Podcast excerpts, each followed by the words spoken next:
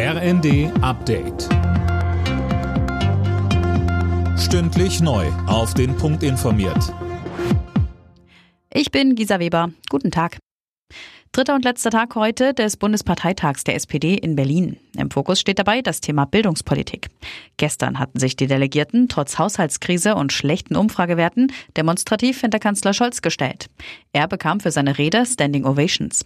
Kritik gab es aber auch, vor allem von den Jusos.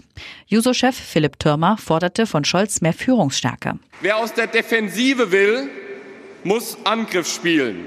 Du bist der Chef der Regierung nicht der Paartherapeut von Robert und Christian. Auf der Weltklimakonferenz in Dubai wird weiter um Fortschritte in Sachen Klimaschutz gerungen. Deutschland will mit einem Bündnis mit anderen Ländern für ambitioniertere Ziele kämpfen. Mehr von Max Linden. Bundesaußenministerin Baerbock sagte, dass es zum ersten Mal die Chance auf ein Ergebnis gibt, das nicht von fossiler Machtpolitik geprägt ist.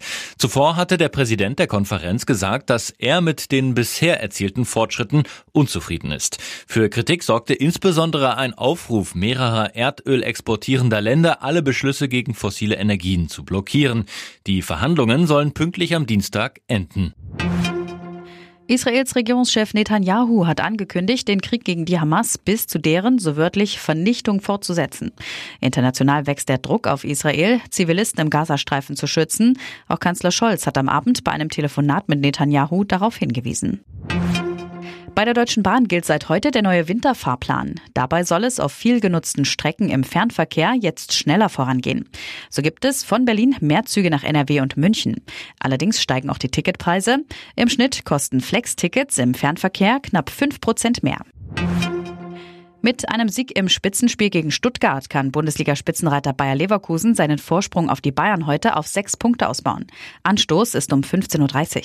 Im Anschluss steht noch das Kellerduell zwischen Köln und Mainz auf dem Programm. Alle Nachrichten auf rnd.de